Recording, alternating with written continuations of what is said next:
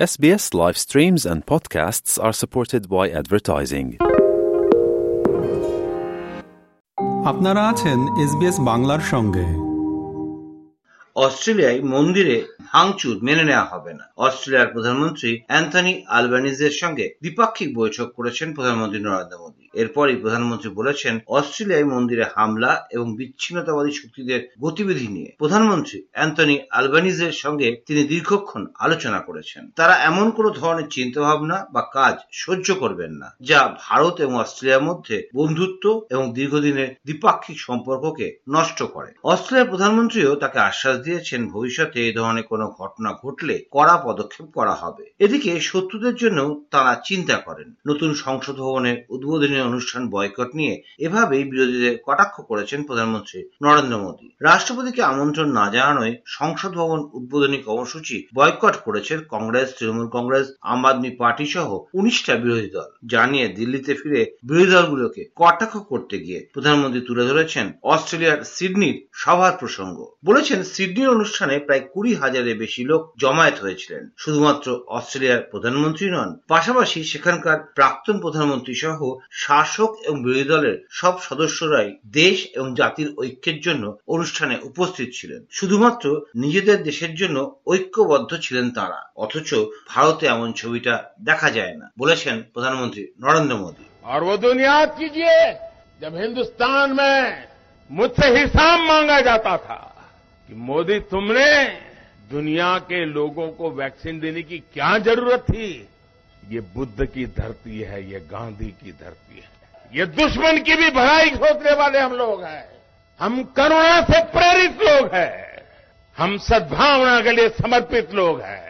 এর মধ্যে দিল্লিতে প্রধানমন্ত্রী নরেন্দ্র মোদী নতুন সংসদ ভবনে উদ্বোধন করেছেন। এই নতুন সংসদ ভবনে স্থাপন করা হয়েছে ঐতিহাসিক রাজদণ্ড সেঙ্গল। ঐতিহাসিক পরম্পরাকে সম্মান এবং তার পুনর্জাগরণ আজাদিকা অমৃত মহোৎসবে প্রধানমন্ত্রীর অন্যতম লক্ষ্য ছিল যা। এই নতুন সংসদ ভবনের উদ্বোধনের দিনে ঐতিহাসিক ঘটনার পুনরাবৃত্তি করা হয়েছে। ঐতিহাসিক রাজদণ্ড সেঙ্গল উনিশশো সাতচল্লিশ সালের চোদ্দই আগস্ট প্রধানমন্ত্রী জওহরলাল নেহরু ব্রিটিশদের কাছ থেকে ক্ষমতা হস্তান্তরের সময় নিয়েছিলেন এটা ব্রিটিশদের ভারতকে স্বাধীনতা হস্তান্তরের একটা প্রতীকও বটে প্রধানমন্ত্রী নরেন্দ্র মোদী যখন এই বিষয়ে জানতে পারেন তখন বিস্তারিত গবেষণাও করা হয় সিদ্ধান্ত নেওয়া হয় যে এটা দেশের সামনে উপস্থাপন করা উচিত যদিও কংগ্রেসের তরফে বিজেপির এই দাবি মিথ্যে এবং আজগুবি বলে উড়িয়ে দেওয়া হয়েছে নতুন সংসদ ভবনের উদ্বোধন করে প্রধানমন্ত্রী নরেন্দ্র মোদী বলেছেন जब भारत आगे बढ़ता है तो विश्व आगे बढ़ता है संसद का ये नया भवन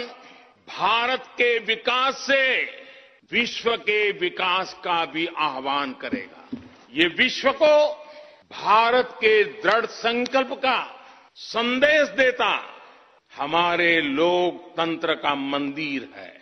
এদিকে নতুন সংসদ ভবনের উদ্বোধনী অনুষ্ঠান বয়কটের ঘোষণা করে Congress, Trinamool Congress, DMK, CPM, NCP, Aam Aadmi party সহ উনিশটি বিরোধী রাজনৈতিক দল আগেই একটা বিবৃতি প্রকাশ করেছে, যেখানে বলা হয়েছে, সংসদ থেকে গণতন্ত্রের আত্মাকে শুষে নেওয়া হয়েছে। নতুন ভবনের কোনো অর্থই তাদের কাছে নেই। পাশাপাশি বলা হয়েছে, সর্বক্ষেত্রে কর্তৃত্ববাদী প্রধানমন্ত্রী নরেন্দ্র মোদী এবং তার সরকারের বিরুদ্ধে লড়াই জারি থাকবে। রাষ্ট্রপতি দ্রৌপদী মুর্মুকে বাদ দিয়ে কেন প্রধানমন্ত্রী নরেন্দ্র মোদী নতুন সংসদ ভবনের উদ্বোধন করেছেন তা নিয়েও কংগ্রেস সহ একাধিক বিরোধী দল আগেই প্রশ্ন তুলেছিল। বিরোধীদের দাবি দেশের সাংবিধানিক প্রধান হিসাবে রাষ্ট্রপতি দ্রৌপদী মুর্মুর এই অনুষ্ঠানে পৌরোহিত্য করা উচিত ছিল। কংগ্রেসের লোকসভা দলনেতা অধীর চৌধুরী বলেছেন সরকার এবং বিজেপি পার্টির উচিত ছিল ভারতবর্ষের প্রথম আদিবাসী এবং সেই সঙ্গে মহিলা রাষ্ট্রপতিকে সম্মান জানিয়ে নতুন সংসদ ভবনের উদ্ঘাটনের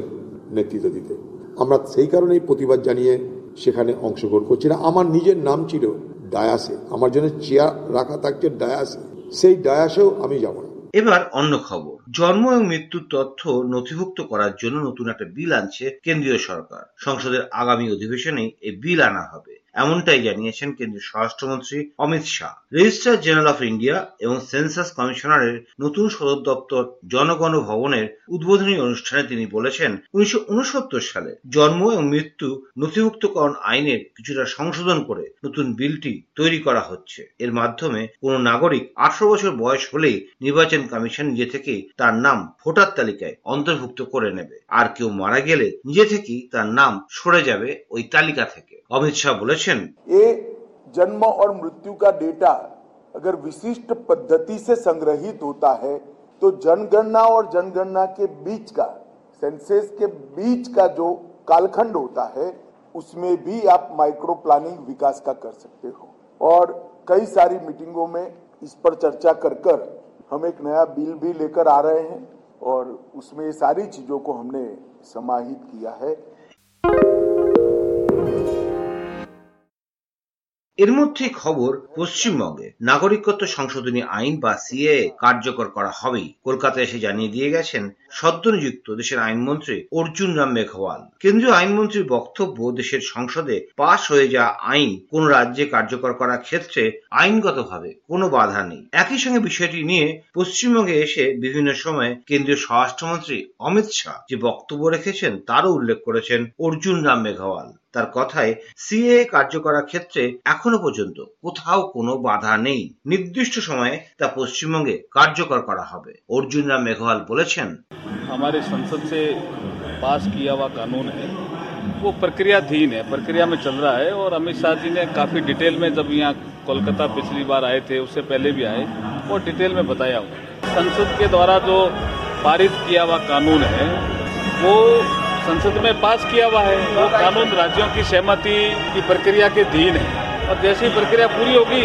कानून आगे बढ़ेगा এরই মধ্যে চলতি বছরে অসমে সম্পূর্ণরূপে আপসপা আইন প্রত্যাহার করে নেওয়া হবে এমনটাই জানিয়েছেন মুখ্যমন্ত্রী হিমন্ত বিশ্ব শর্মা একটি কমান্ড্যান্ট কনফারেন্স থেকে অসমের মুখ্যমন্ত্রী বলেছেন, নভেম্বরের মধ্যে সমস্ত রাজ্য থেকে আপসপা প্রত্যাহার করা হতে পারে। বর্তমানে অসমের আটটি জেলায় এই বিতর্কিত আইন কার্যকর রয়েছে। অর্থাৎ কোন রকম বাধা ছাড়াই সশস্ত্র বাহিনী এইসব এলাকায় যে কোনো ক্রিয়াকলাপ করতে পারে। প্রয়োজন হলে বিনা বিচারে কাউকে গ্রেপ্তারও করতে পারে। এবার এই বিতর্কিত আইন অসম থেকে প্রত্যাহারের ঘোষণা করেছেন Himanta Biswa Sarma. We are working towards that.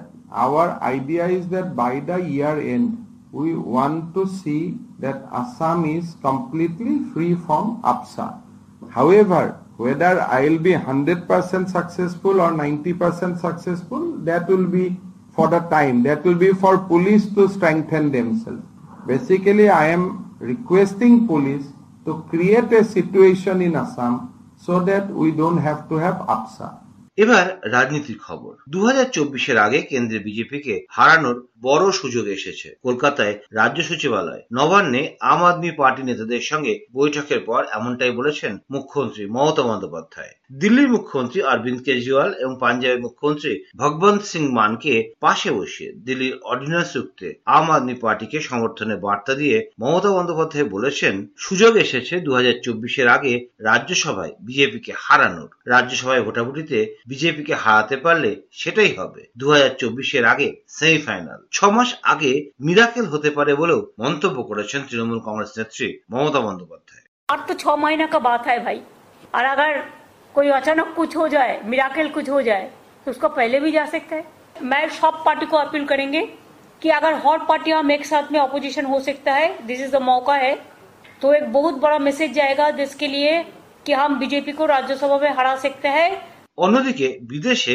গণতন্ত্রের কথা বলে বেড়ানো প্রধানমন্ত্রী নরেন্দ্র মোদী দেশের গণতন্ত্র ধ্বংস করছেন। এভাবেই কেন্দ্রের বিরুদ্ধে সরব হয়েছেন তিনজন মুখ্যমন্ত্রী, দিল্লির অরবিন্দ কেজরিওয়াল, পাঞ্জাবের ভগবান সিং মান এবং পশ্চিমবঙ্গের মমতা বন্দ্যোপাধ্যায়। অরবিন্দ কেজরিওয়াল বলছেন কেন্দ্রের বিজেপি সরকার দেশের বিচার ব্যবস্থাকেও মানছে না। এনআরসি এবং কেন্দ্রীয় এজেন্সির ব্যবহার নিয়েও সরব হয়েছেন মমতা এবং কেজরিওয়াল। অরবিন্দ কেজরিওয়ালের অভিযোগ যে রাজ্যে বিজেপি সরকার তৈরি করতে পারে না, সেখানেই ইডি সিবিআই মতো কেন্দ্রীয় তদন্তকারী এজেন্সিগুলোকে কাজে লাগানো হচ্ছে। অরবিন্দ কেজরিওয়াল বলেছেন, তেলেঙ্গানাকে চিফ মিনিস্টার मिनिस्टर ने सुप्रीम कोर्ट में केस किया कि उनके 22 बिल गवर्नर लेके बैठे हैं। केरला के चीफ गवर्नमेंट जो है सुप्रीम कोर्ट में गई हुई कि उनके वाइस चांसलर अपॉइंट सारी गवर्नमेंट्स के अंदर वो तंग कर रहे हैं। कितनी सारी ऐसी गवर्नमेंट्स हैं जिनको उन्होंने गिरा दिया या तो खरीद के और या उन्होंने डरा के सीबीआई ईडी भेज के।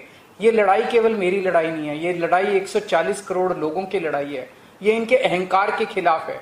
অন্যদিকে, মমতা বন্দ্যোপাধ্যায়ের ভাইপো তথা তৃণমূল কংগ্রেসের সাংসদ অভিষেক বন্দ্যোপাধ্যায়কে নিয়োগ দুর্নীতি মামলায় জিজ্ঞাসাবাদ করতে পারবে সিবিআই। কারণ সিবিআই তদন্ত সংক্রান্ত মামলায় এখনই হস্তক্ষেপ করতে চাইছে না দেশের সর্বোচ্চ আদালত, সুপ্রিম কোর্ট। দশই জুলাই এই মামলার পরবর্তী শুনানি হবে। সুপ্রিম কোর্টের বিচারপতি জে কে মাহেশ্বরী এবং বিচারপতি পি এস নরসিমহার অবকাশকালীন বেঞ্চ জানিয়েছে, তদন্তে এখনই হস্তক্ষেপ করবে না আদালত। অন্যদিকে অভিষেক বন্দ্যোপাধ্যায়ের মামলায় নতুন মামলা দায়ের করতে চেয়ে সুপ্রিম কোর্টের দ্বারস্থ হয়েছে পশ্চিমবঙ্গের রাজ্য সরকার। কদিন আগে অভিষেক বন্দ্যোপাধ্যায়কে জিজ্ঞাসাবাদ করেছিল সিবিআই। বেরিয়ে এসে যাকে সময় নষ্ট বলে অভিহিত করেছিলেন মমতা বন্দ্যোপাধ্যায়ের ভাইপো অভিষেক বন্দ্যোপাধ্যায়। যদিও এই জিজ্ঞাসাবাদ নিয়ে পরে এবং আগে তীব্র ক্ষোভ প্রকাশ করেছেন তার পিসি তথা পশ্চিমবঙ্গের মুখ্যমন্ত্রী মমতা বন্দ্যোপাধ্যায়।